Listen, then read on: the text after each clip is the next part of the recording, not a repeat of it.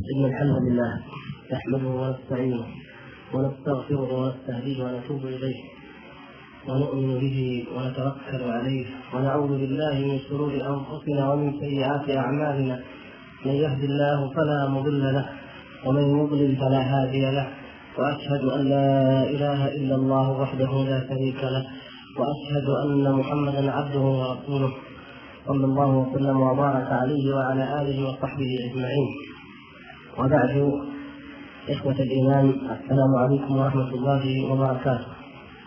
وأشكر الله سبحانه وتعالى الذي جمعنا في هذا الوقت الطيب. وأشكر الإخوة القائمين في المعهد على مثل هذه اللقاءات التي نسأل الله تبارك وتعالى أن يكتب لنا أجرها وأن ينفعنا جميعا بما نقول وما نسمع فيها إنه سميع مجيب. وأقول إنها لمناسبة طيبة وفرصة قيمة أن نجلس وأن نلتقي مثل هذا اللقاء وأعني بذلك أن اللقاءات التي لا تضم في غالبها إلا الإخوة الدعاة وطلبة العلم جديرة بالاهتمام الكبير. وإنني على ضيق وعلى نفور أحيانا من مثل هذا المجلس والوقوف خلف ما يسمى الميكروفون ولكنني أرغم النفس إذا كان اللقاء مع الإخوة الكرام مع مثل هذه الوجوه الطيبة المباركة إن شاء الله مع هؤلاء الشباب العاملين في مجال الدعوة. أجد ذلك فرصة ثمينة لا لأقول وأسمع بل لأنصت أيضا وأستمع لنتداول المشورة والرأي. ونتباحث في قضايا كثيرة لا يناسب المقام أن نتحدث فيها أمام عامة الناس كما لو كان اللقاء في المسجد. ونعم اللقاء في المسجد والحمد لله. لكن هذه اللقاءات الخاصة ضرورية للدعوة. وإنني أرى أن من خير وأوجب ما تطلع به الجامعات والمعاهد والمؤسسات الدعوية أن تقوم بمثل هذا اللقاء وأن تجمع الإخوة الكرام المهتمين بأمر الدعوة ليتباحثوا في الأمور المهمة. بل لو نظم ذلك بحيث تكون اللقاءات منهجية والموضوعات معدة ومرتبة في استقصاء جوانب كثيرة يعيشها الشباب وتهم الدعوة تهم الدعوة ويشعر الجميع بضرورة معالجتها. لكان ذلك حسنا. وأنا أؤمن وأنادي دائما بأن تكون الأمور على هذا المستوى من الأخذ والتلقي والطرح والتجاوز. كما قال الله تبارك وتعالى وأمرهم شورى بينهم. وهي آية مكية. ليس الحديث هنالك عن أمر المسلمين العام عن الدولة وأن الدولة الإسلامية شورية بل أمرهم شورى بينهم. كما في قوله تعالى وشاورهم في الأمر. أيضا الأمر أعم ما يمكن من أعم ما يمكن أو من أعم الألفاظ. في اللغة العربية كلمة الأمر أي الشأن. كل ما يمكن أن يشاور فيه فالشورى فيه إن لم تكن واجبة فهي بلا ريب خير من الرأي المنفرد. والحقيقة المؤلمة أننا نحن اليوم الدعاة نعيش واقعا يكاد يكون متناثرا بمعنى أن كل منا يحارب في ميدان وكلا يصرخ في وادي لكن كيف نستفيد من هذه الثمرات؟ كيف نوظف ونجمع هذه الجهود؟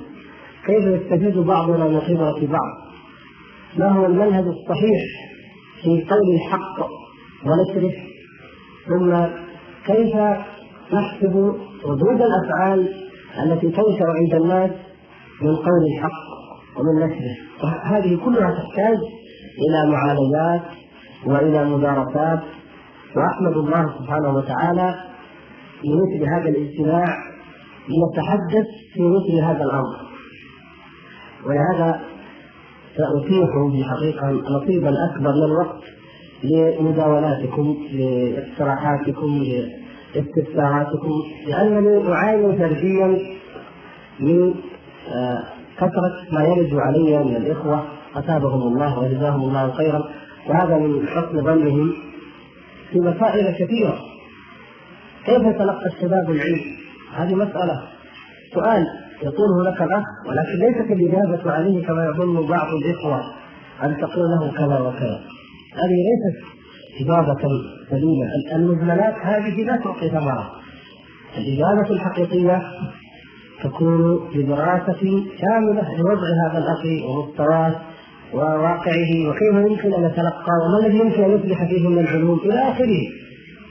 وكذلك الأسئلة أو السؤال الآخر الذي كثيرا لا يرد كيف ندعو إلى الله؟ وأقول نفس الشيء الإجابة ليست بهكذا وهكذا. ومن هنا أقول ضرورة أن تكون هذه الأمور دائما في حس وفي أذهان الشباب وأن نركز على القضايا والمسائل المنهجية الأساسية. ثم نحن والحمد لله لنا قدوة. نحن لسنا جددا على هذه الأمور في التلقي وطلب العلم أو في التبليغ والدعوة. وإنما نحن أتباع متبعون قد سبقنا إلى ذلك السلف الصالح رضوان الله تعالى عليهم. وسبقنا الأئمة المجددون دعاة الخير والهدى في كل زمان ومكان. فهل أخذنا من خبراتهم؟ وهل عرفنا زماننا؟ لنضع الأمور في مواضعها الصحيحة. في الحقيقة أن هذه مما يجب أن يتدارس ويتذاكر فيه وأقول لا يكتفى فيه برأي واحد. إن الشباب المسلم تعصف بهم عواطف العواطف من كل جهة. فإن هبت الرياح في طلب العلم وجدت الاعتكاف الشديد والنهم الذي يقبل به بعض الشباب وهم مشكورون على الحرص لكن تجد الإقبال الذي يعقبه الفتور. فهذا يقرر أن يحفظ القرآن كاملا ومعه كذا وكذا من الأحاديث وهذا يقرر أن يرحل إلى أحد العلماء وينقطع عن الحياة ويتلقى عليه وهذا يقرر غير ذلك ويجتهد الجميع أول الأمر ثم يعقب ذلك الفتور ثم مراجعة الكتاب ثم يقول كنت مخطئا. وكثيرا ما نسمع هذا. أخطأت تسرعت استعجلت لم أفد من وقتي ولم أكتب ولم أحصل على ما اردت وربما دفع به اليأس إلى الانقطاع الكلي. هذه حالات كثيرة ونعيشها ولابد أن تسمعون عنها فإذا هبت الرياح بانكار المنكر وهو حق لا شك فيه ولا مرية والمنكرات تزحف تزحف علينا في كل مكان بل قد اقتحمت بيوتنا واقتحمت مكتباتنا وشوارعنا وكل مكان. أمة مغزوة مستهدفة من كل مكان. فماذا يتفرغ الإنسان؟ في أي جبهة يصارع؟ وأي ملة يكافح وأي عدو يتصدى. لا في كل مكان فيضطرب الشاب يمينا ويسارا وتكون النتيجة في النهاية قريبة مما أشرنا إليه في طلب العلم. وكذلك في الدعوة.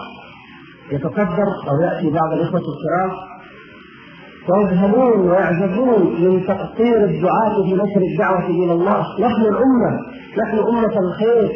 كنتم خير أمة أخرجت للناس تأمرون بالمعروف وتنهون عن المنكر. نحن أمة الدعوة وأمة الجهاد. ولتكن منكم أمة يدعون إلى الخير ويأمرون بالمعروف وينهون عن المنكر. قل هذه سبيلي أدعو إلى الله على بصيرة أنا ومن اتبعني وسبحان الله وما أنا من المشركين. يحجب الإنسان أن يرى الجهل في العقيدة وكذلك في الأحكام الضرورية متفشيا منتشرا فيما حوله في بيئته وما جاورها وفي الأصقاع البعيدة أشد وأشد ثم يقول كل هؤلاء يعبدون الله على ضلالة وجهل ثم يقول وكثيرا ما يقال وهذه الملايين المشركة الملحدة مسؤولية من؟ أليست مسؤوليتنا؟ فينجبع الساف أيضا من دفاع العاقدين ويذهب ذات اليمين وذات الشمال ويضع المشاريع الطويلة الكبيرة التي يخيل إليه بعدها أن الناس سيهتدون أو أن بلادا ستفتح للدعوة. ثم في ساحة العمل وفي حقيقة الميدان يفاجأ بعد سنوات وإذا به وحده أو معه قلة أو معه جهود لا تكاد تذكر وإذا به لم يصنع شيئا ثم يأتي ويقول وماذا نصنع؟ لما لا يرسم لنا منهج محدد؟ لما لا نفعل؟ أقول هذا على وصف وشرح واقع واقع موجود والا فالحمد لله الإخوة السائرون على المنهج السليم المحكم الرتيب الهادئ الذي لا تدفعه العاطفة ولا تحركه الوازع ارتجالية أو مؤقتة؟ كل هذا موجود والحمد لله وثمراته ظاهرة وهم لله الحمد هم بسيط الأمل وهم منارات الطريق للبقية الحائرة من الشباب أو اللاهفه أو الباحثة. إنها مسؤولية كبرى أيها الإخوة علينا جميعا في أن نرسم الطريق الصحيح والسليم طريقا عمليا للدعوة إلى الله سبحانه وتعالى. العامة والحمد لله والجمهور يقبلون. فأي واحد منا لو أعلن له عن محاضرة في أي مسجد لجاءه الجمع الغفير والحمد لله. عدد طيب لا بأس به.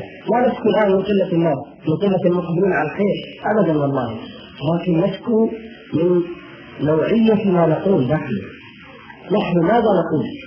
وماذا نقدم له؟ وهذا القول ماذا بعده؟ وماذا سيترتب عليه؟ وهل نستطيع أن نتدارك الآثار التي تنشج عنه؟ هل نستطيع أن نوظف إيجابيات هذه الآثار وأن نتلافى السلبيات التي تنشا عنه والا في مجرد القول أو الكلمة وهي خير عظيم لا شك هذه منصورة. لكن أين ما بعد ذلك؟ أترون اليوم المشكلة هي في وجود شباب يعرف الله سبحانه وتعالى ويطيع الله ويتقيه ويأمر بالمعروف وينهى عن المنكر فقط. أقول ليس الأمر كذلك بل المشكلة التي يعاني منها الدعاة هي مشكلة هذا الشاب الذي اهتدى وأتاك رافعا يديه مستسلما يريد أن توضح له الحق وتنور له الطريق. كيف تنور له الطريق؟ وكيف توضح له أمر الدعوة إلى الله سبحانه وتعالى؟ تقول له هذا حرام مع الحرام. لكن كيف يتعامل مع أبويه أن ينكر هذا الحرام؟ كيف يتعامل مع أسرته مع قبيلته يحيي مع زملائه؟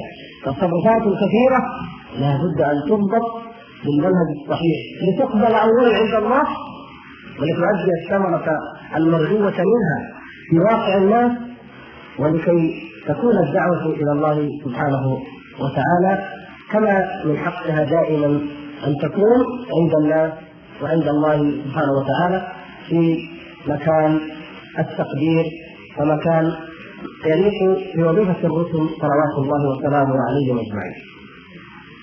نحن أيها الأخوة الكرام ننظر جملة ولا أقول تفصيلا لضيق الوقت عن ذلك إلى تلقي الصحابة الكرام رضوان الله تعالى عليهم. كيف تلقوا هذا الدين؟ وماذا بعد التلقي؟ الصحابة الكرام رضوان الله تعالى عليهم لما أنذرهم النبي صلى الله عليه وسلم كما تصور الأصل. أخبره ربه عز وجل إنا سنلقي عليك قولا ثقيلا. قال صلى الله عليه وسلم وتحمل هذا القول الثقيل وأنذر الناس فجاءه أولئك القلة المؤمنه آمنوا بالله وصدقوا رسول الله صلى الله عليه وسلم فاول شيء حدث غيروا قلوبهم غيروا نظراتهم غيروا موازينهم غيروا آراءهم كل شيء يتغير لأن الإنسان قد تحول من الكفر إلى الإيمان تحول من المعصية إلى الطاعة فكل شيء في حياتهم تغير.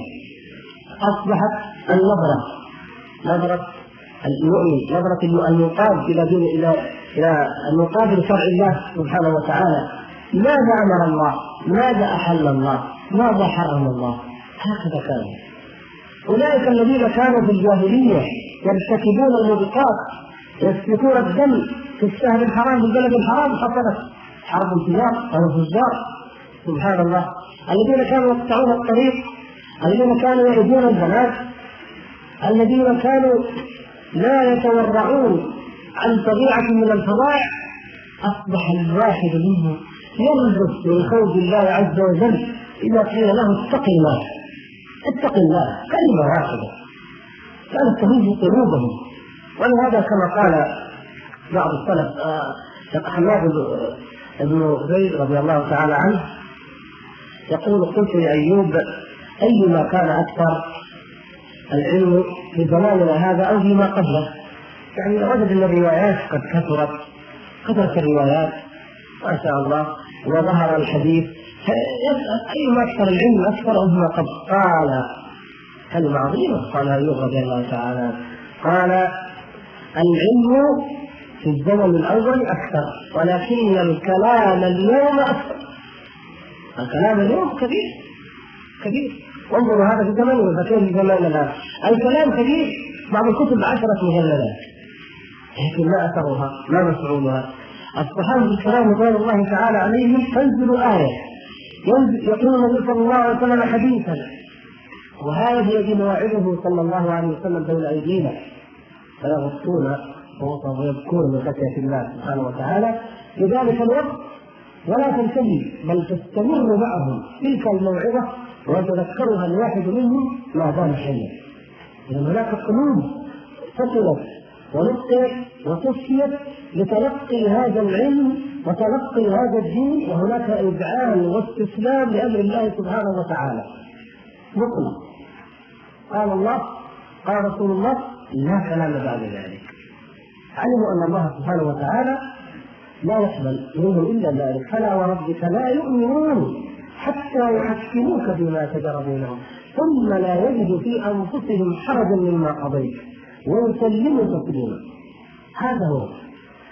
حرم الله تبارك وتعالى الخمر. وما وما أدراكم الخمر؟ إذا تعلق بها المتعلق. انظروا كيف نفعل الآن. دول العالم جميعا تعاني من مشكلة الادمان وكيف تقضي على الادمان وفي أمريكا الميزانيه الإضافية فقط اعتمد مبلغ إضافي لمشكلة المخدرات ثلاثة آلاف مليون دولار. أكثر من 10000 مليون ريال. أو يمكن قريب ال 12 هذه مبلغ إضافي لمحاربة الإدمان هذا الشيء الذي يملك لب الإنسان نعوذ بالله لما أنزل الله تحريم الخمر ماذا فعل الصحابة الكرام رضوان الله تعالى عليهم؟ فهل أنتم منتهون؟ انتهينا ربنا انتهينا أريقت بدون ذلك تفتيش ولا محاكمات ولا هيئة مكافحات ولا شيء أريقت تماما وانتهى في هذا المجتمع القلة الشذوذ هذا هذا سيظل على أي حال. لكن هناك تلقي للقلوب النقية التي تتلقى أمر الله سبحانه وتعالى. ليست المسألة كما يقال الآن الوعي الثقافة المعرفة الله أكبر. وهذا الناس المجتمع أو على مجتمع أمريكا المجتمعات المعاصرة مثلا.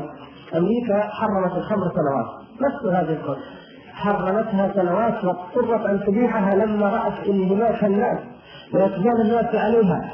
والمصانع في البيوت. ومن من غرائز يعني هي هي المادة الوحيدة المادتين. إحدى مادتين في الدستور الأمريكي على طول عمره التي غيرت. وهي المادة التي حرمت الخمر المادة جاءت بإلغاء مادة التحريم. وبقية الأمور ثابتة. من الغرائب ان الشيوعيين أيضا. وهم الذين يتفاعلون الجبهة الشرقية. في كتاب ميخائيل جورباتشو في عكس البناء يقول إن الخمر ما معنى كلام؟ إن الخمر تفسد في شبابنا ونريد أن نقضي على مشكلة الخمور والإدمان. وقد بذلنا جهودا في ذلك وقد اقترح البعض فن تشريعات لمنع الخمر. وقد فكرنا في ذلك ولكن هذا لا يجدي لأنه ما ما أن فكر في اتخاذ هذا الإجراء حتى انتشرت صناعة الخمور البيتية. تنتشر البيوت. ما ما في فائدة. ما هي قضية وعي؟ وهي قضية ثقافة وهي قضية أن الناس يرون شعارات براقة ويتركون ما حرم الله سبحانه وتعالى. المسألة إيمان يقع في القلوب. ولذلك انظر النبي صلى الله عليه وسلم والصحابة شعارهم هذا معصية قل إني أخاف إن عصيت ربي عذاب يوم عظيم خلاص أقدر أخاف من عذاب الله وهذه تقع في الحالات التي لا تراقب ولا يطلع عليها أحد حالة التقوى هذه كما وقع ليوسف عليه السلام وهو في بيتها. وهي التي راودته وراودته التي هو في بيتها الملكة وآمنة ومتصرفة وراودته وغلقت الأبواب وقالت هيت لك؟ يعني كل الأمور كل الاحتياطات متخذة إذا يخاف من أي شيء ومع ذلك لم يفعل. والرجل الذي ذكر النبي صلى الله عليه وسلم رجل دعته امرأة ذات منصب زمان فقال إني أخاف الله ولا أخاف الله سبحانه وتعالى. وكذلك كان الرجل الذي أطلق عليه الغار. نعم هؤلاء الذين خافوا الله دون أي رقابة وهذه قلوب تتلقى ما أمر الله سبحانه وتعالى. فأول ما تظهر ثمرته وبركته في أعمالهم هم. هم أول من يعمل. وبعد ذلك ومعه ولا يتاخر عنه يدعون الناس إليه.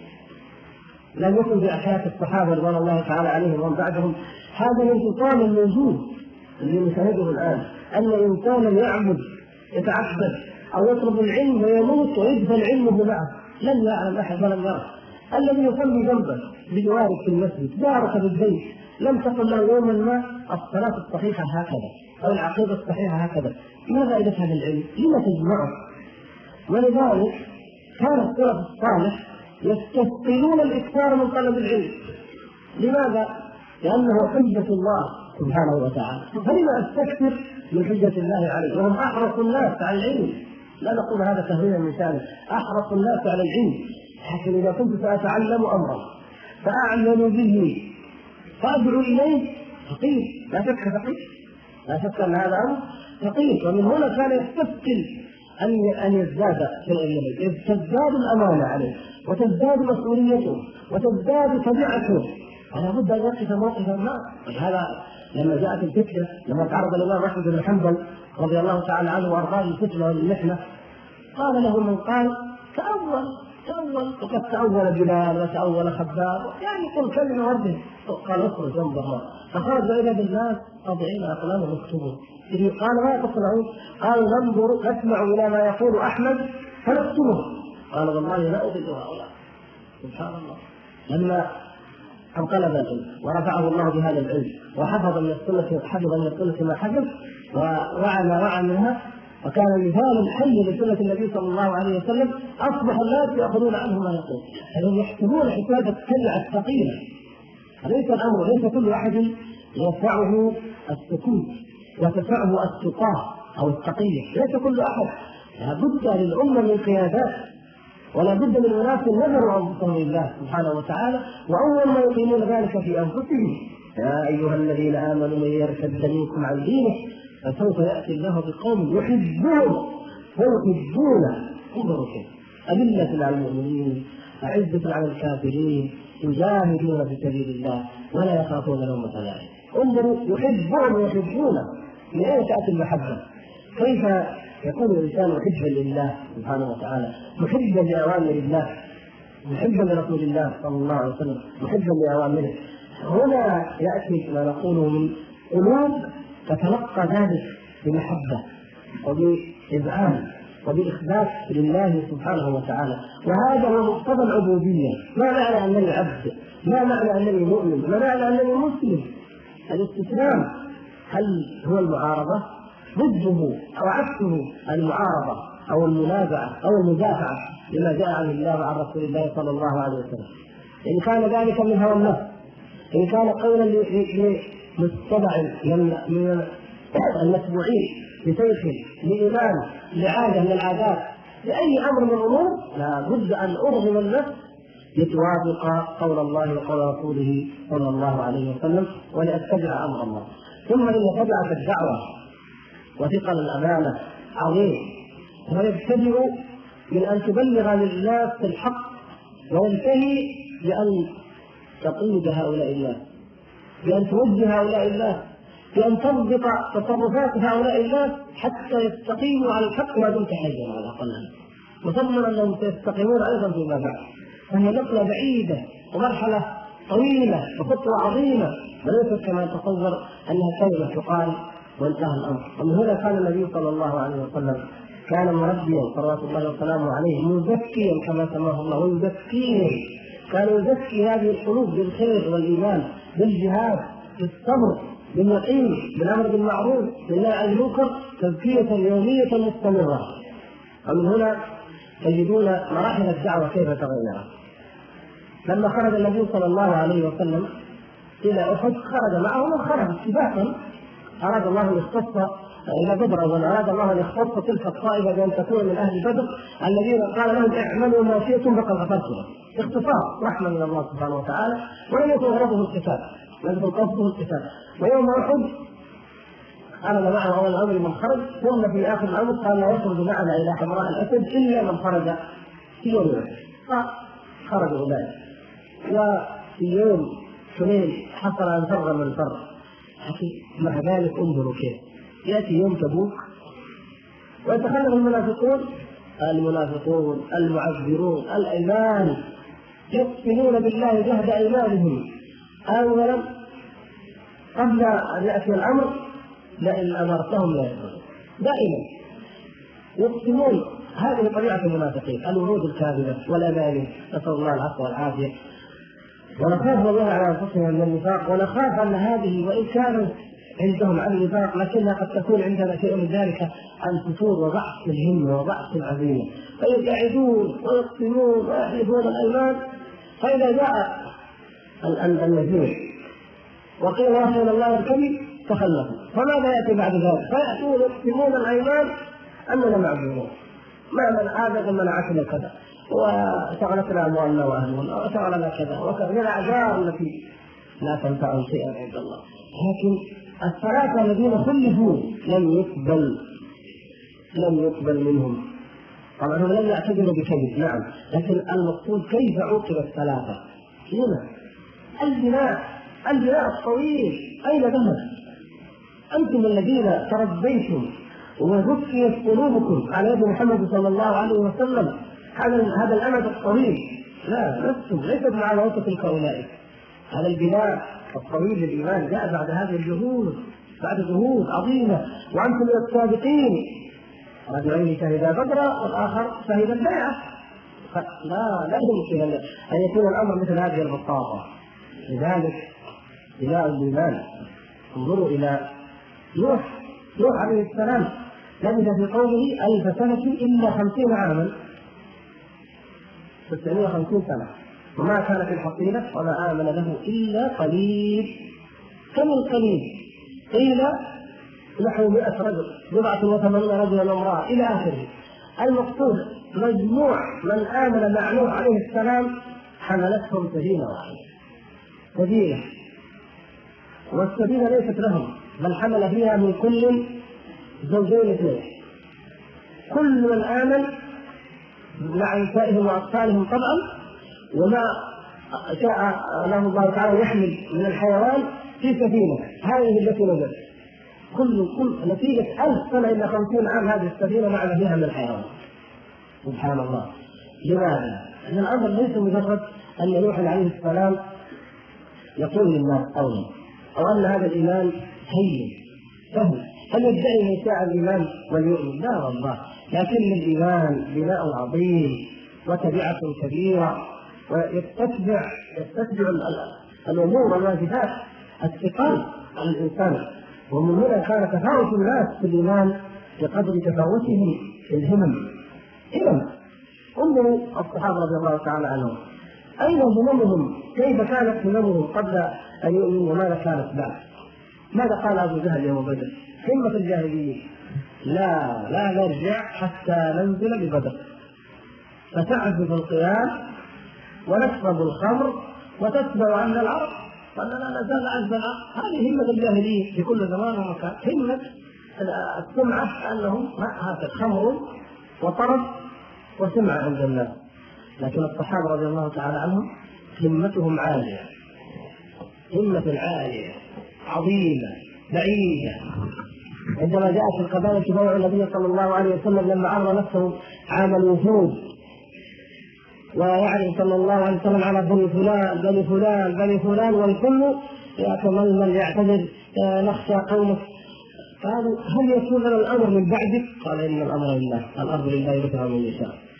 فلما جاء أصحاب الهمة العالية والنفوس المتطلع إلى ما هو أعظم قالوا ما لنا يا رسول الله نحن فعلنا؟ قال لكم الجنة. الله أكبر. الجنة ربح البيع. لا نقيم ولا نستقيم. ربح البيع. كلمه عاليه أعلى من هذه الدنيا.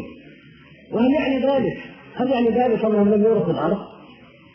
أخبرهم النبي صلى الله عليه وسلم في حياته. إذا هلك كسرى فلا كسرى بعده.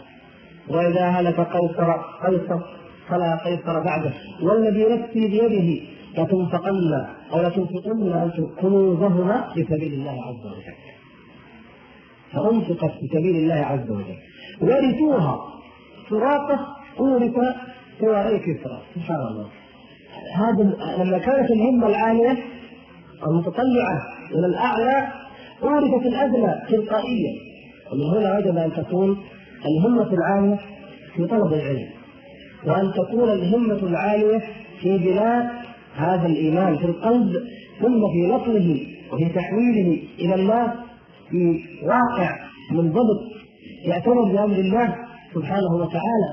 يعني كما يعبر الآن ويقال شيء مبرمج هذا الإيمان هذا يتحول لا إلى حركات ارتجالية تصرفات انفعالات. يريد هذا هذا الشباب المؤمن أن يزداد إيمانا حتى تنضبط هذه العاطفة على الإيمان. وتصبح تأتمر وتنتهي بأمر الله وأمر رسوله صلى الله عليه وسلم. تكون كما كان قلب الصديق رضي الله تعالى عنه يوم أحد. يوم أحد. يوم الحديبية.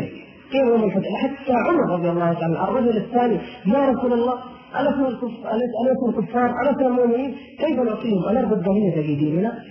والصديق يقول له لا يا عمر إنه رسول الله. والنبي صلى الله عليه وسلم يقول إني رسول الله ولم يضيعني هكذا. التسليم لأمر الله.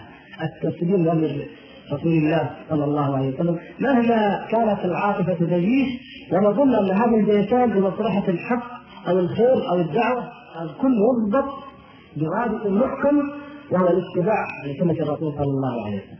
ولذلك كثير من الإخوة يحدث بهم غلو في طلب العلم الانتفاع غلو في تطبيق بعض الأمور وهي حق.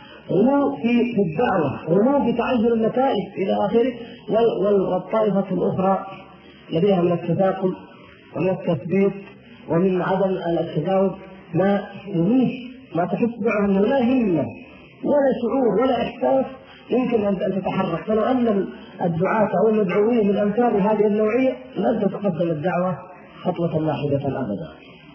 فاقول يا اخوتي الكرام وكما وعدت أن أفتح المجال لآرائكم ولما آه، تعلقون به أو ترونه بهذا السبيل إلا مثل هذا اللقاء. يجب أن نجعله فرصة ويجب أن نجعل أوقاتنا جميعا أو اهتماماتنا نجعل من أوقاتنا واهتماماتنا ما نهتم به بأمر الدعوة كأساس وأصل ومنهج. كيف نطلب العلم؟ كيف نعمل أولا بهذا العلم؟ كيف نبلغ كيف نصبر؟ ويكون ذلك كله منضبطا بأمر الله وأمر رسوله صلى الله عليه وسلم. كما قال الله تعالى والعصر إن الإنسان لفي خسر إلا الذين آمنوا وعملوا الصالحات وتواصوا بالحق وتواصوا بالصبر. تكون سيرة النبي صلى الله عليه وسلم أمامنا دائما. تكون سيرة السلف الصالح أمامنا دائما. فلا نطلب من العلم إلا ما طلبوا ونهتم بمثل ما اهتموا به. ولا ننظر إلى العادل. ولا لا يخافون لومة لائم كما ذكر الله. لا ننظر للنائمين ابدا. نهتم وندعو كما دعوا. وفيه من الاسوه والقدوة. نصبر كما صبروا. نتحمل كما تحملوا. نلاقي في ذات الله سبحانه وتعالى كما لاقوا فإذا كنا على آثارهم فثقوا أننا بإذن الله سنصل إلى شيء مما وصلوا إليه أو يشملون الله سبحانه وتعالى برحمته ويوصلون إلى ما وصلوا إليه ويظهر الله سبحانه وتعالى دينه ودعوته على أيدينا فيكون لنا بذلك الفضل فضل الصدق في زمن الغربة وزمن الفتنة ونكون من الغرباء الذين يصلحون ما أفسد الناس أو يصلحون عند فساد الناس وأقول إن الواجب عظيم أوصي نفسي وإخواني بأن نتذكر دائما أن هذا الواجب عظيم. وثقيل وأننا نحن طلبة العلم أكثر الناس مسؤولية عند الله سبحانه وتعالى. وهذه أمانة عظيمة لا ننساها. أبدا. ولا لن يشفع لنا مما ما عملنا أو قدمنا وما وكل ما نعمله وكل ما نبذله من جهد فلنراجع أنفسنا فيه. ماذا أثمر وماذا أنتج ولذلك نكون إن شاء الله على سبيل المنهج القويم الذي كما قلت تتحول يتحول فيه الإيمان إلى حركة ذاتية في الإنسان منضبطة على أمر الله وأمر رسوله صلى الله عليه وسلم وليس مجرد هيجانات أو ثورات عاطفية سرعان ما تخبو وسرعان ما تخبو. تخمد أسأل الله الكريم رب العرش العظيم لي ولكم الثبات على الحق في المحيا والممات إنه سميع مجيب. والحمد لله رب العالمين. خلاص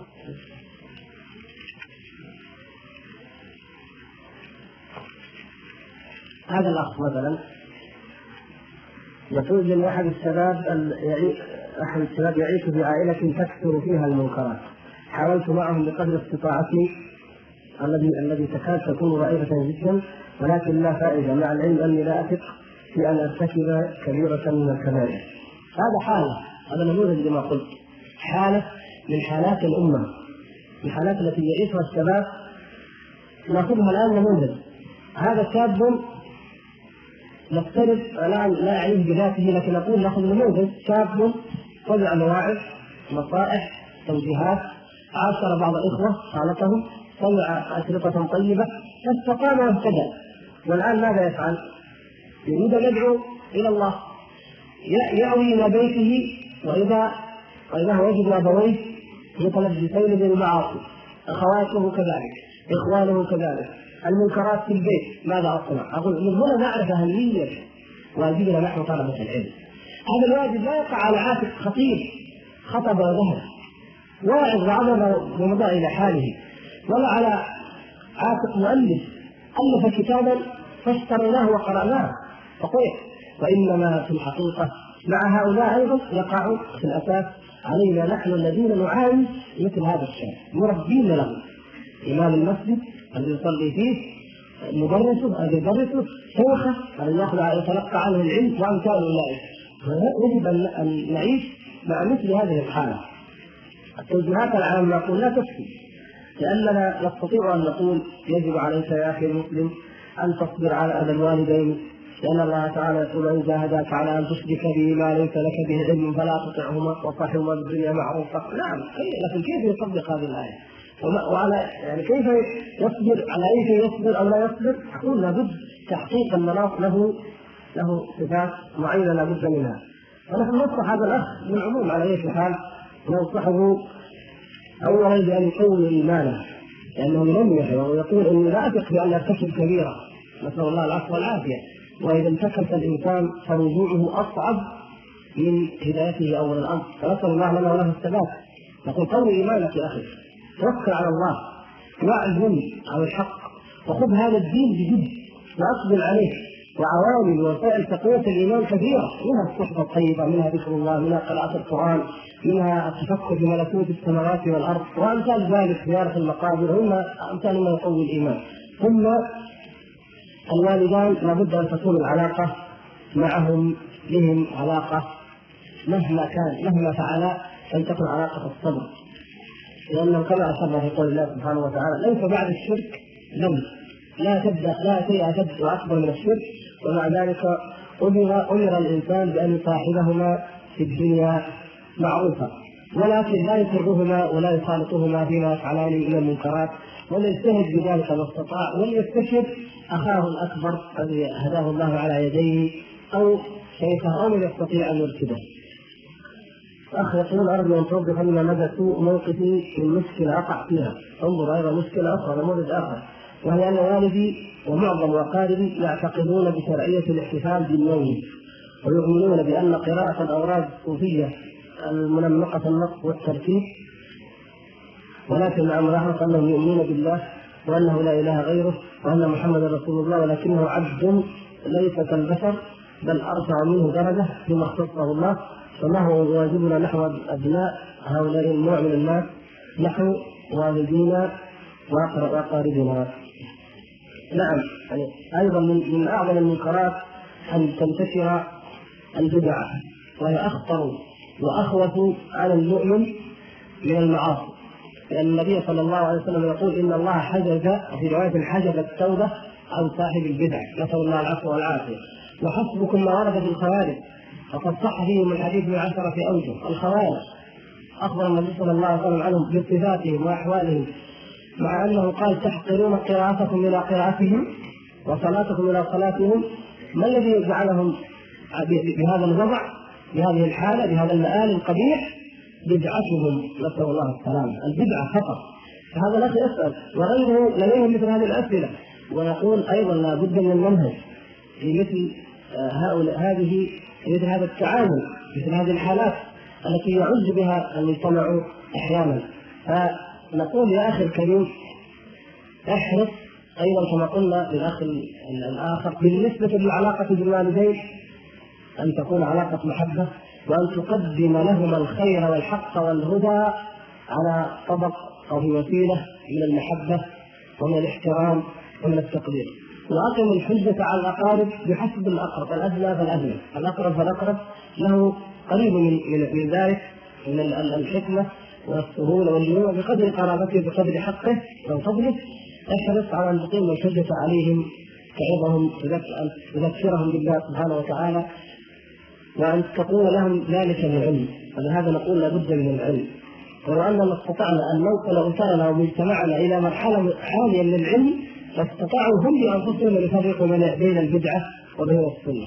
ولو أننا استطعنا أن ننقل أسرنا ومجتمعنا إلى مرحلة عالية من العلم لاستطاعوا هم بأنفسهم أن يفرقوا بين البدعة وبين السنة. لأن هذه البدعة كيف تنتشر؟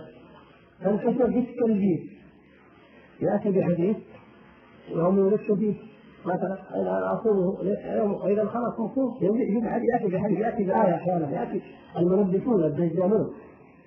قطاع الطريق إلى الله سبحانه وتعالى الذين يقطعون طريق الصفوه هذه المباركة ويتركون الشباب ذات اليمين أو ذات اليسار إلى البدع يلبسون على الناس. التلبيس يمكن أن يمشي على أي واحد. يلبس على أي إنسان إلا من كان لديه علم وبصيرة، أما العامه فيلبس عليهم وإن كان تاجرا كبيرا نعم مهارته وفكره وعلمه في التجاره لكن في الأمور الشرعية يلبس عليه أي مبتدع فيضحي بماله من سبيل البدعة أو بمنصبه في سبيل البدعة. ومن هنا ضرورة العلم نشر العلم. فيجب أن نرتب نقترب بما استطعنا وسائل للعلم لتقوية جانبهم العلمي فإذا ميزوا الحق من الباطل أعطيناهم مناعة وحصانة ضد أي بدعة أو شبهة وما أكثر ما يريد من البدع والشبهات. أيضا في نفس القضية أخ يقول إذا التزم الشاب واجهته مشكلة، يعني إذا تمسك إذا تدين أفضل العبارة واجهته مشكلة كبيرة وهي سخرية العامة به وخاصة الأقارب فالمعظم من الشباب يرجع عما كان عليه فكيف يوجه هذا هذه السخرية؟ كيف يواجه هذه السخرية؟ وجزاكم الله خيرا. السخرية والاستهزاء وجه بها كل واحد حتى نوح عليه السلام وهو يسمع الفلك كلما مر عليه ملأ من قومه سخروا منه أول الرسل السخرية لم تأتي وسخر واستهزأ بالنبي صلى الله عليه وسلم واستهزأ برسل من قبله كما أخبر الله سبحانه وتعالى فلا جديد فيها ولكن كيف نتعامل معها؟ هنا أقول ننتبه إلى أمر تربوي مهم وهي أن الشباب المقبل على الله حديث العهد بالهداية والتوبة هؤلاء الشباب لا نجعلهم في واجهة البرهان لا نجعلهم في واجهة التيار فلا يستطيعون المقاومة. الاستهزاء بما يكون باللقيا طيب ومع ذلك بتقصير الثياب.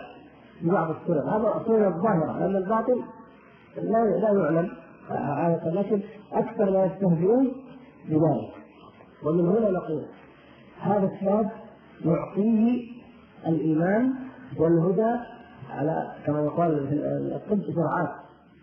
يعني نجعله يطبق ويستقيم على أمر الله سبحانه وتعالى رويدا رويدا ما يعني ذلك ان يقول لا تتمسك يبقى على معصيته لا لكن عندما اخاطبه إنما ياتيني راغبا في الحق أعطيه قليلا قليلا.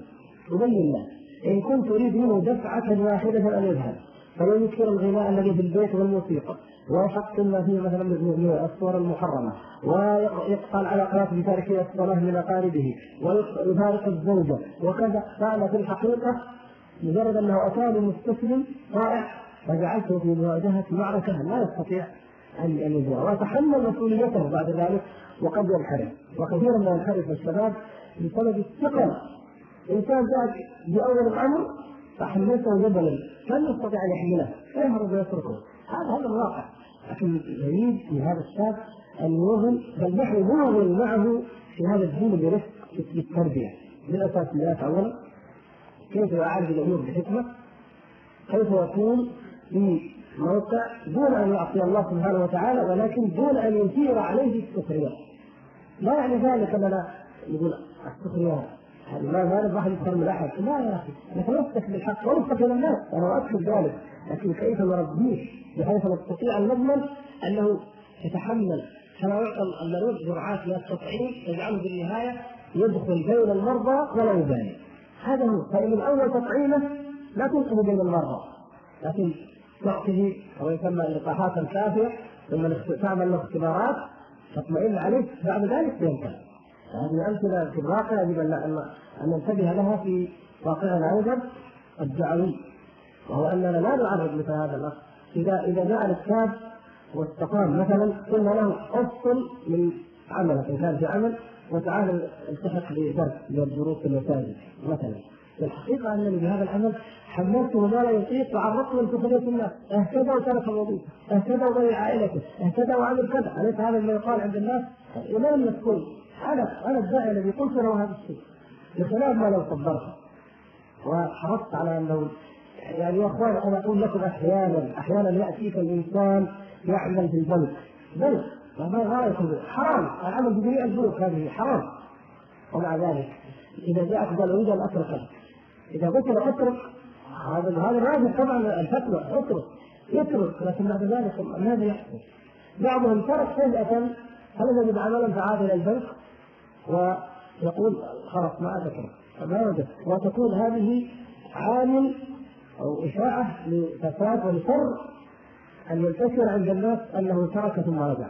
بخلاف ما لو قلت له ابقى حتى تجد عملا مناسبا. ثم يعني اجتهدت معه وتعبت حتى تجد له العمل المناسب ولو بأقل ثم صبرته ان الله سيعوده الخير ثم ينتقل نقلة طبيعية. ويضمن انك كنت معه وقفت معه حتى انتقل. أقول هذه مثل هذه الأمور. فهو حرام. سيتركه ويجب أن يتركه. وما إذا استطاع أن يتركه اليوم فليعود ذلك الغد لا شك في ذلك. حتى نقول هذا له حرام.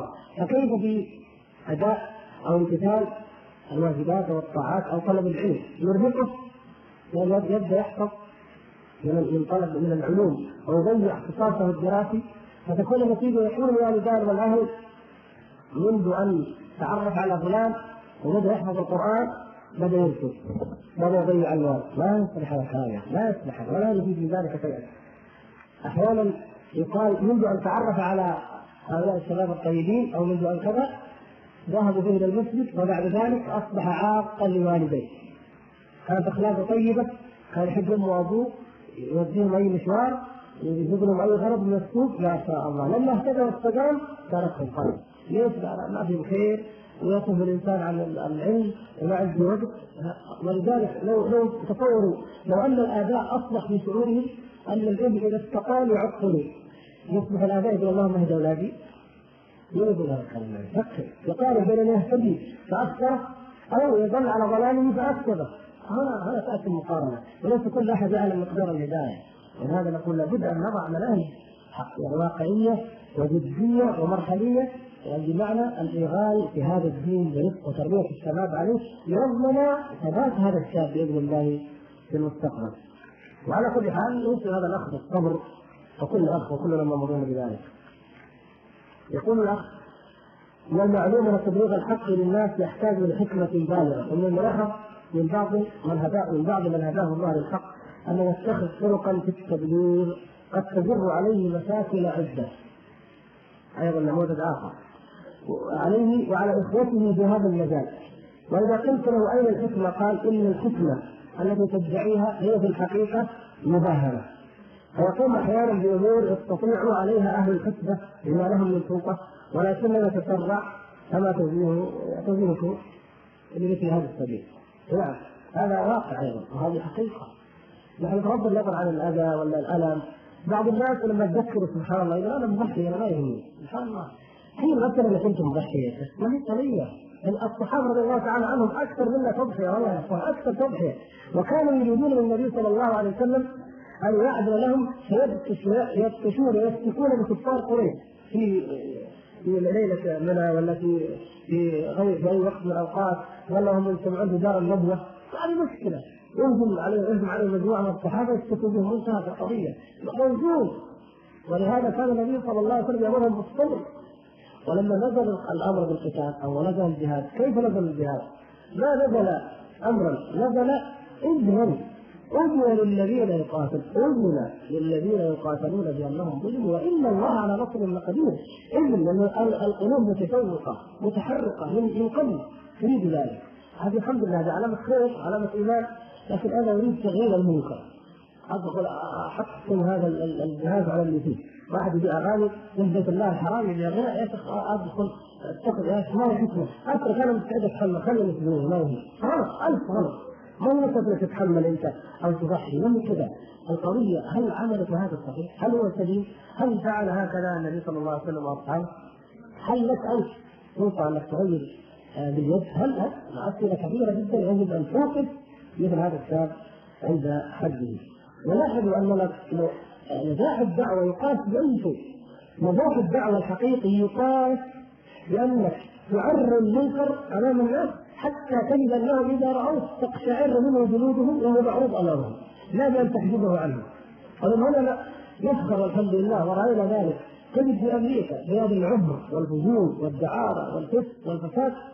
الشاب الذي لديه مكافاه ضئيله يستطيع لمكافاته ليؤسس مركزا اسلاميا يقاوم الشهوات يقاوم المغريات يقاوم المنكرات فهو مطمئن إذا وجدت الشاب مستقيما هناك تطمئن. لماذا؟ لأنه ينافق من؟ ويداهم من؟ ويجامل من؟ ومضحي بحيث لا داعي لأن هنالك لا يظهر أو يداهن احدا نقول يعني مثل هذا الشاب تستطيع إن شاء الله أن تقول نعم هنا الإيمان. اما مجرد أن العامه لا يرون هذا المنكر سيبحثون عن غيره وسيبحثون عنه في مكان آخر. مثل ما قال غربة يعني في الخلل في البيوت وهذا واقعنا حتى نحن هنا. مصانع سرية مثلا مصانع مو بس. ليش؟ لأن القضية ضعف الإيمان. لأنه ممنوع. الظلم ممنوع. لكن هو مفقود وغير ذلك. فلست مثلا للشيء لا يوجد في الواقع يزول من الواقع. ما نقلل من أهمية إنكار المنكر أبدا. لكن ينكر ويقلل بالطرق المشروع. ولكن المهم عندنا هو أن نجاح الداعية في أن يستطيع أن يحول الناس لأن يقتنعوا بإنكار المنكر بقلوب يرفضونه ويرفضونه حتى لو عرض عليهم حتى لو بذل لهم الثمن لو جيت مكان تقي مؤمن قلت هذا مليون ريال وهذه بلاش المخدرات هذه شوف سيجاره يشربها؟ لا يشربها. طيب أنت تبذل مليارات لمكافحة المخدرات مثلا أو لغيره مثلا أو هذا هذا الآن يرفض يرفض ذلك مع ريال. هذا الذي يريد يريد هذا النوع. هذا النوع لا يرفضه أي غاضب. هذا الذي يطمئن إلى انه إن شاء الله ينجي بهذا الدين وسيستمر كذلك. بإذن الله سبحانه وتعالى. أما مجرد أن صور مجرد أن هذا المنكر ذهب أو زال أو اختفى أنا أقول حقيقة هذا شيء واضح للجميع. لو أن الأمر بهذه السهولة هذا تعتبر أمر سهل. سهل يا إخوان.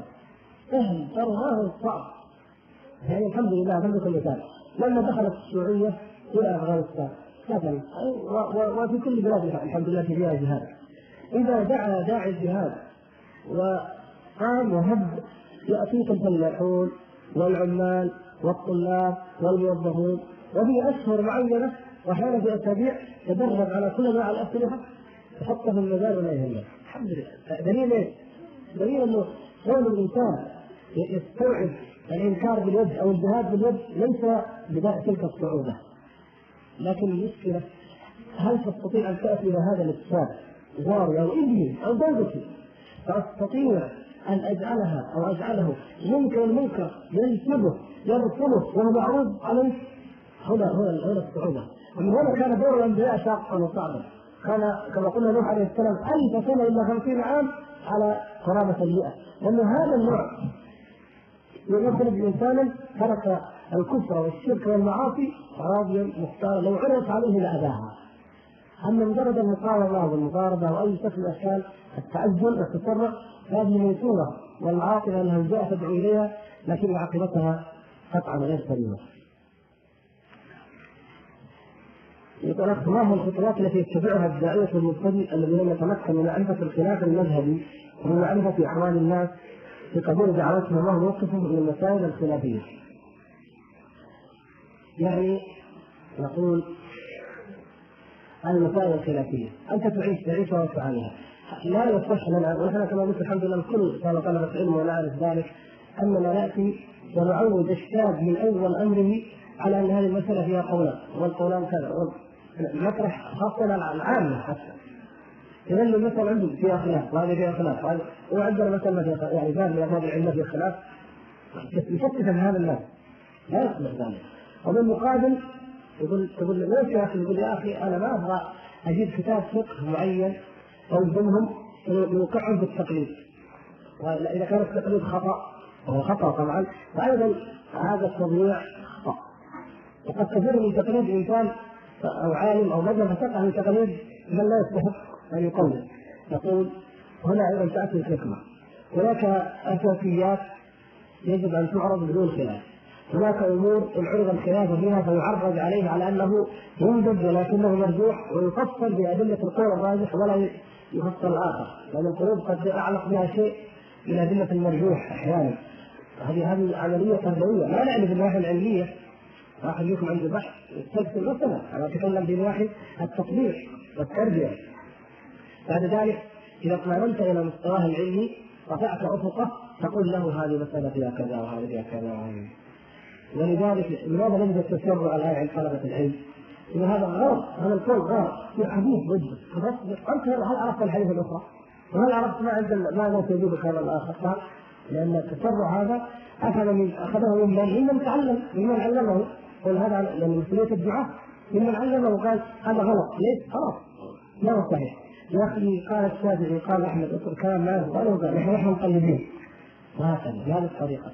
أقول منهج طلب العلم مضبوط الذي الذي يقول لا ناخذ هذا الكلام لا نقبل مذاهب لا نقبل ليس كل أحد نعم نحن لا نقلد لا نعبد التقليد لا شك الحمد لله هذا كلام واضح الأئمة الأربعة انفسهم نبذوا ذلك ورفضوه وقال كل منهم ما معناه إذا قلت قولا ورايت من الحديث يخالف فاضربوا بقول عرض الحائط ما في عندنا في هذه المساله مساله اتباع لكن كيف تنفذ؟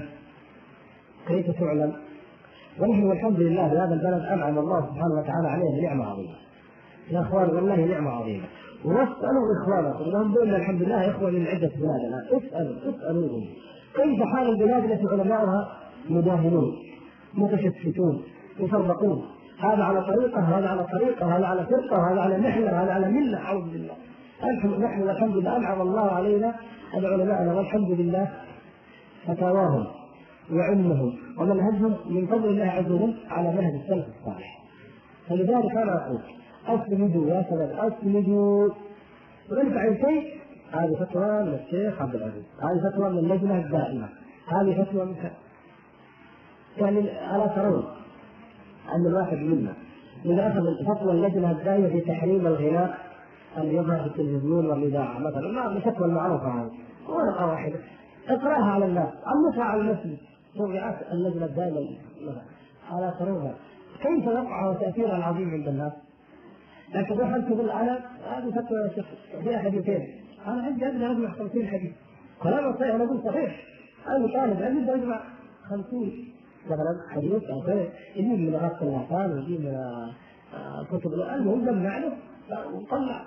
بس أنا لو عملت مجلد انت هل يؤدي مثل ما تؤدي هذه الفتوى المعلقة؟ لا.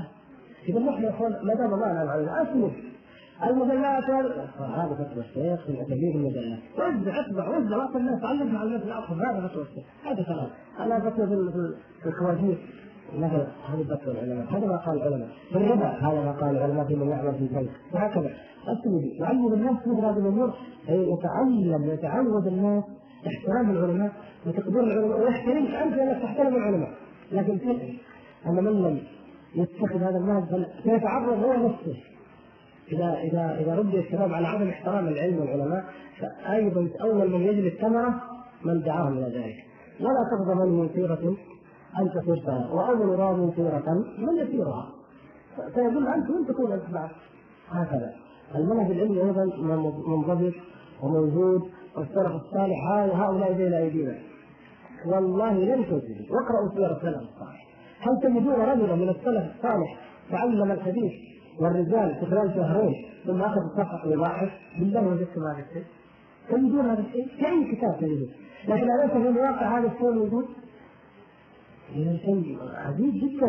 هذا دليل على خلل كبير يعاني منه واذكر بالقضية الأساسية.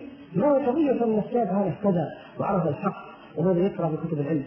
كيف يهتدي؟ كيف يستقيم على الهداية؟ كيف يستمر؟ كيف منهجه في الدعوة؟ هذه أيضا جزء من المسؤولية ولا نعفى إن تخلينا عنها. وبعدين يقول الاخ ثانيا بعض الناس ليس لهم أسلوب في الدعوة إلى الله كما ينبغي فقد يفسد أكثر مما يصلح هل يعذر بترك الدعوة إلى الله؟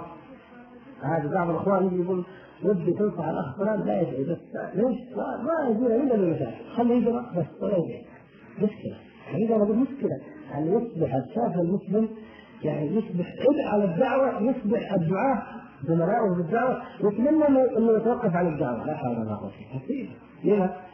نتيجه انه يعني لم يضبط نفسه ولم يضبطوه لم يمتلك من كبح الهوى ما يضبط تصرفاته يظن ان أن كبح الهوى نهي النفس عن الهوى انك تنهى النفس عن الخمر والحمد لله ما يشربها، الزنا ما نشربها، الغنى ما نسمع.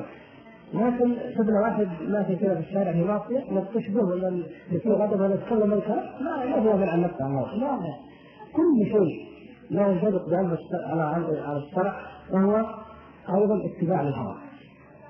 كل شيء. قد يكون اتباع الهوى أن الإنسان يقول لأن لأن مكان الله والكافر فلان فلان لاقط لعله ارمل ومثل به. هذا الحقيقة النفوس النفوس العاقفه تزيد فهذا لما قال ذلك بعض المسلمين قال الله سبحانه وتعالى وإن عاقبتم فعاقبوا بمثل ما عوقبتم وهم قالوا لنمثلن بمن؟ بالمشركين يعني من الغير مثلا يعني حتى في, في هذا وهو يعني شيء يدل نفسي يربطه ما أمر الله وربطه بما شرع الله سبحانه وتعالى. فنقول مصيبة أن هذا الأخ يكون بهذه الحالة. ولكن لو لو حصل انه فعلا واحد هذه تصرفاته حقيقة لا يصبح هذا داعيه نعم وقد يكون من الخير له أن أن يبحث عن مجال آخر وأن لا يثير مشكلة. ونحن نعاني نعاني من البطيء الذي لا يعمل ونعاني من المتهور الذي لا يتأمل. والله المستعان. يقول متى يكون الداعي مؤهلا للدعوة إلى الله بالفعل والكلام والكتابة؟ أي نعم. هذا أيضا مهم. بعض الأخوة يفهم أن الداعي إلى الله يدرس عشر سنين ولا عشرين سنه يكمل فتح الباري كله والمغني ويحضر مثلا يسمع كل الاشرطه التي قيلت في الفتاوى والعلم والموعظة وبعدين وبعدين وبعدين إذا صار مجتهدا يدعو إلى الله. والله ما حتى هذا خطأ. والبعض من الناس يسمع كلمة لأحد الخطباء أو يعني سمع له في شريط موعظة فقام وأخذ يفتي يفتي بناء على ما سمع في الشريط كل هذا خطأ هذا وهذا خطأ ماذا إلى أي شيء ندعو الناس؟ إلى أي شيء ندعو؟ ندعو الناس إلى أساسيات واضحة وإلى أمور شبه واضحة وإلى أمور دقيقة غامضة هذا هو الواقع ديننا وأمورنا هذه هذه هذه المرحلة إذا دعونا الناس إلى الأمور البنية الواضحة فممكن أي أي إنسان يدعو. أي إنسان. مجرد أنك تستقيم تدعو إلى الله سبحانه وتعالى. العامي صاحب المتجر صاحب المخبز والفوال والفلان البقال كل ما هؤلاء يستطيع يقول الزنا حرام الربا حرام الاختلاط بين الرجال حرام. ويدعو وينكر. هذا واجب على الجميع. وما كان أخص من ذلك مما يختص به طلبة العلم كالكلام مثلا بالموالد وفي الطرق الصوفيه هذا لأهله. وما كان أدق من ذلك لأهلهم الخاص وهكذا. هذا كل شيء بموضعه وأنت في كل مرحله من المراحل بقدر ما تتهيأ له تدعو ومن الدعوة إلى الله أنك إذا جاءك أمر أشكل عليك أو فوق طاقتك لست أهلا أن تحيله إلى من هو أهل. تسأل ثم تدعو تعلم الناس. ولهذا كان الصحابة رضي الله تعالى عنهم هكذا يدعون الناس فإن أشكل عليهم الأمر. سأل النبي صلى الله عليه وسلم بعد وفاته صلى الله عليه وسلم كان المفتون من الصحابة العلماء محدودين معروفين. يرجع إليهم يسألون ثم يأمر الناس بما يفتون به. وهذا أيضا من الدعوة. لا يشترط أني أنا أكون حويت كل شيء لأقول للناس كل شيء فهكذا التأهيل آه، على خطوات ومع مع التأهيل لكل مرحلة تكون الدعوة تكون انطلاقا. يعني يقول لو كان الاخ دروس خاصة بتلك الدعوة أنا أقول يعني كما قلت محبنا لو يعني تنظم آه، لقاءات وندوات منهجية في مسائل الدعوة ويمكن كان يعني عندي إن شاء الله شيء أقدر أشارك فيها ما في مانع إن شاء الله. طيب. بعض الإخوة إحنا نصلي إن شاء الله. شوية. والله عندنا ليش؟ طيب. يقول هناك قضية التخصص. فبعض الشباب يضربون في النواحي العلمية ولكن ليس عندهم القدرة على التعامل مع الناس. إلى آخره. يعني التخصص في ذاته لا بد منه. لا بد من التخصص. ولكن لا بد مع التخصص من حد أدنى حد معقول مقبول من بقية الأمور. يعني هناك من وفقه الله للأسلوب الناجح في الدعوة والتعرف. هذا يبذل جهده فيه لكن لابد أن يكون عنده حد أدنى من العلم. هناك من وفق في العلم وقد يكون في علم الحديث مثلا. لكن لابد أن يكون عنده حد أدنى في اللغة مثلا وفي غيرها. وهكذا فلا بد مع ظهور التخصص لابد من حد أدنى. انظروا الصحابة الكرام. خالد بن الوليد سيف الله المسلم معاذ أعلم الناس بالحلال والحرام. ابي أقرأ الناس. زيد أفرضهم. وهكذا. تخصصات. موجود. لكن مع ذلك الكل لديه قدر. الكل لديه قدر معين. مشترك. فنحن يجب أن نكون كذلك. عندنا في العقيدة في الحديث في أصول العلوم الشرعية عموما لابد من قدر لابد منه. حتى أدنى لابد منه. بعد ذلك ينبغي الإنسان في مجال تخصصه وتتكامل. ولا تتعارض ابدا هذه التخصصات ومنها أيضا التخصص بين الأمور العملية والأمور العلمية يعني بين الأشياء الدعوية الميدانية وبين الأمور العلمية كلها تتكامل في تحقيق الهدف الواحد إن شاء الله.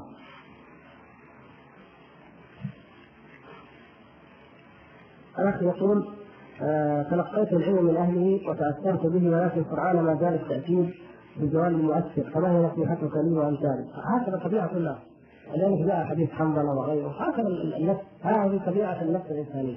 الإيمان يزيد وينقص ولهذا يجب عليك أن تسعى دائما إلى تقوية إيمانك وتقوية آه، صلتك بالله سبحانه وتعالى. وكما اشرنا إلى مقومات الإيمان الكثيرة إن شاء الله. طيب نختصر إذا. أخي يقول هل التمسك بالحق من الغلو؟ وما حد الغلو والتطرف؟ جزاكم الله خيرا. أعوذ بالله. التمسك بالحق من الغلو؟ لا. التمسك بالحق هو هو الحق هو التمسك بالحق. يعرف بنفسه لكن الغلو نعني به الغلو شرعا. يعني ما جعله الشرع غلوا. لا ما جعله الناس غلوا. الغلو هو ما جعله الشرع. ما جاء في كتاب الله وسنة رسول الله صلى الله عليه وسلم وفي منهج السلف وعمل من له غلو هذا هو الغلو. أو ما يسمى بالتطرف. والقصد الأمن الصراط المستقيم وما كان عليه النبي صلى الله عليه وسلم وأصحابه. فليس فيه غلو هو الحق. الذي لا حق سواه ولا يرضى به بدولا غضب الناس أم رضي. هل الزواج يتعارض مع طلب العلم؟ الله يجزاه خير الشيخ بكر أبو زيد لما تعرض لمساله لا روج العلماء العزار الذين ضحوا بالزواج في سبيل العلم ما عندنا ما عندهم شيء. علماء الذات يضحون بالزواج وبشهوة النفس لأجل طلب العلم. هذا ليس من سنة محمد صلى الله عليه وسلم ولا أصحابه. نحن ديننا دين التكامل دين الحنيفية السمحة دين الفطرة ينبذ كل الرغبات. اذا كان السؤال المقصود به أن الإنسان لا يتزوج يقول الله أنا أطلب العلم اتزوج فنقول لو, لو كنت من النصارى لكنت من رهبانهم. هذه رهبانية النصارى. وأما إن كان قصده آخر الزواج حتى يكمل الدراسة أو شيء من هذا فنقول هذه الأمور بحسب الأفراد. لكن لم يقول شخصيا. أن الأصل والقاعدة عندي في زمن الفتنة والفساد الذي نعيش فيه والإغراءات والمغيرات أن الزواج حسن حصيل للشباب. ان ندفع اليه يجب أن ندعو إلى الزواج ونحث عليه لا بين طلبة العلم فحسب بل عند عامة الناس بما نستطيع. يجب أن نسعى وأن نكون رايا عاما يضغط على الآباء وعلى الأمهات وعلى اولياء الأمور وعلى المسؤولين ان يهتموا بقضية الزواج. وأن تكون ما ينفق على الشباب اول ما ينفق لتزويد الشباب. هذا هذا هذا المطلب الفطري الملح الذي يكابر أي إنسان يحاول يلف عنه ويروح عنه هذا هو الأساس. من أمور كثيرة.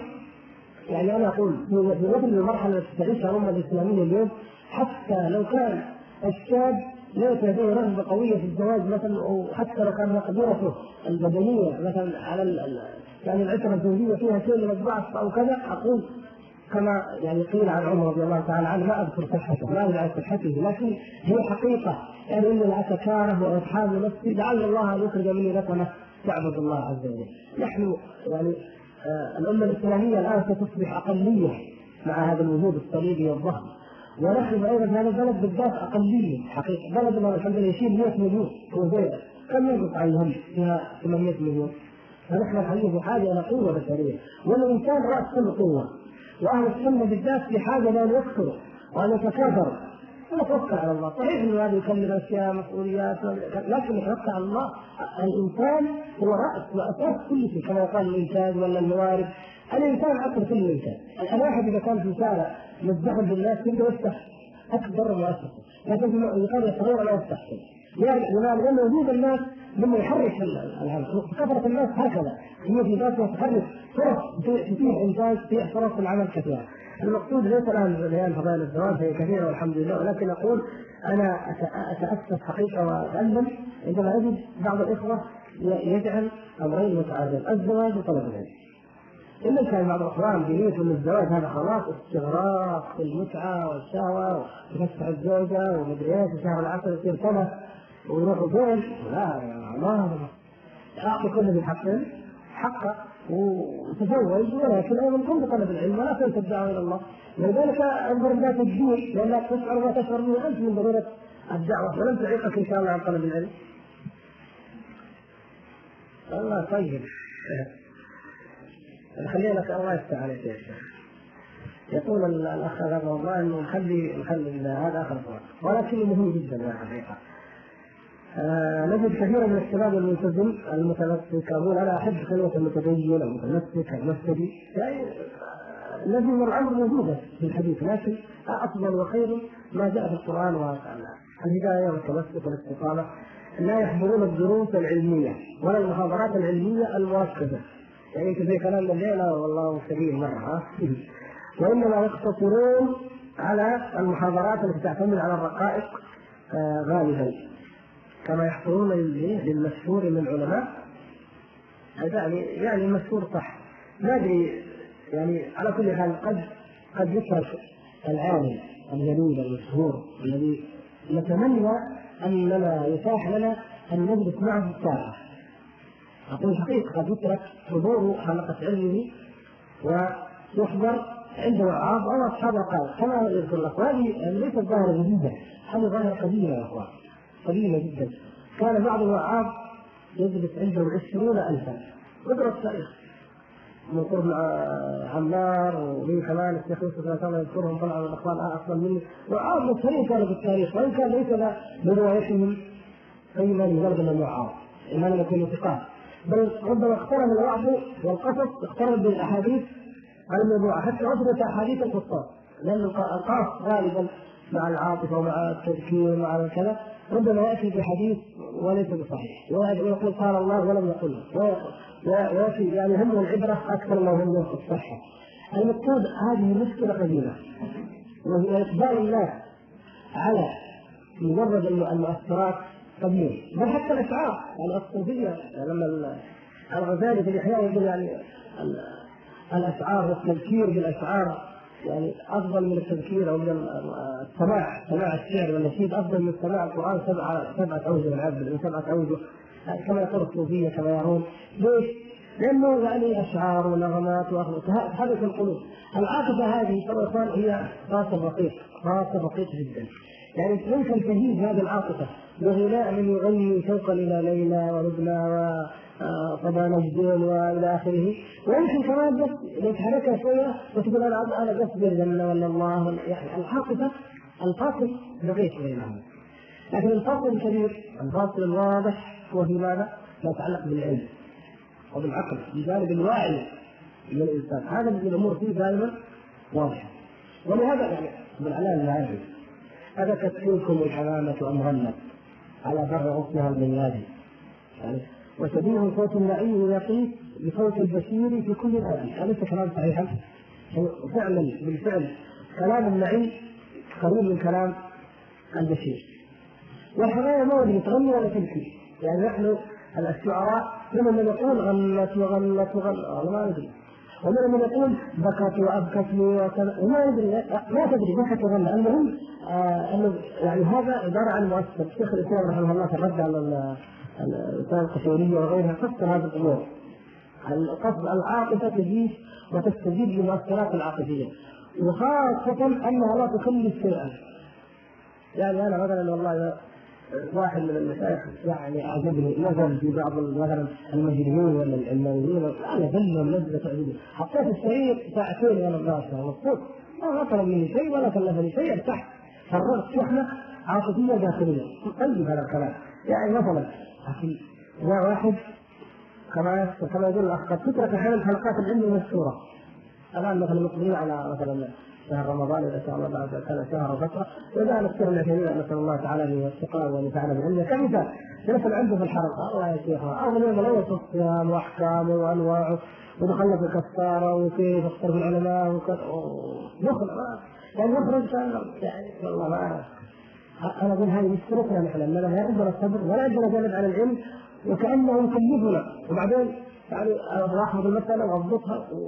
لكن لا أجد إنه يمكن ما ضبطت معي. وبعدين اذا قال الشيخ ارجع كتاب كذا قرأت كذا آه كمان راجع كتب وأروح أشتري كتاب وأقرأ. اشتري ممكن لكن أقرأ وليش إحنا نحب الاشرطه؟ لما سهله حتى السياره وانت مشوار. لكن الكتاب اللي قالوا تركيز وفهم وتعليق نكرهه يا أخوان هذه من الأجواء. أو الحقيقة هذه من الأجواء. ولا يعني عند العامه ترى يا أخوان. بالعكس أنا أقول المواعظ يجب أن تنشر بأكبر وأقصى حد عند العامه أنا من اول لقاء هذا قلت الحمد لله إن اخوه كلهم من طلبه العلم الخاصة. العامه ننشرها بقدر ما نستطيع. لكن الموعظة الحق. لا خيالات ولا منامات ولا تقاطيس ولا من المواعظ السليمة الرقائق الصحيحة وهي كثيرة. كثيرة والحمد لله. فيها الغنى والله حتى القصص النبوي والقصص القرآني والله كثير وفيه الغنى وفيه العبرة. نعرضه على العامة. ويكون فينا من يجيده ومن يعرضه على العامة بافضل اسلوب من الاذان من يعني الاثاره الخطابية هذا السيد وهو جزء مهم من الدعوة. لكن نحن طلبه العلم. أنتم ترى هذا في كليه الدعوة مثل الشريعه في المعهد العلمي كذا كذا. ان تسمع يعني موعظة. كلها لا صوره ما في آية ولا في حديث أحيانا. الله الذي هذا ما ما يموت حقيقة. يعني لو سمعتها فتجعلها شأنك وشغلك وهمك أصبر نفسك على تتعلم من مسائل العقيدة مسائل العلم. وتفهمها وتعيها ثم تنقلها وإلا مع الزمن يتحول كلنا إلى عوام. ويضرب فينا مجموعة من الوعاظ يعظون والباقي عوام يسمعون. وهذا مسلم. والأمة لا تقاد إلا بعلمائها. الأمة لا تقاد إلا بالعلماء. ولا يحركهم العلماء.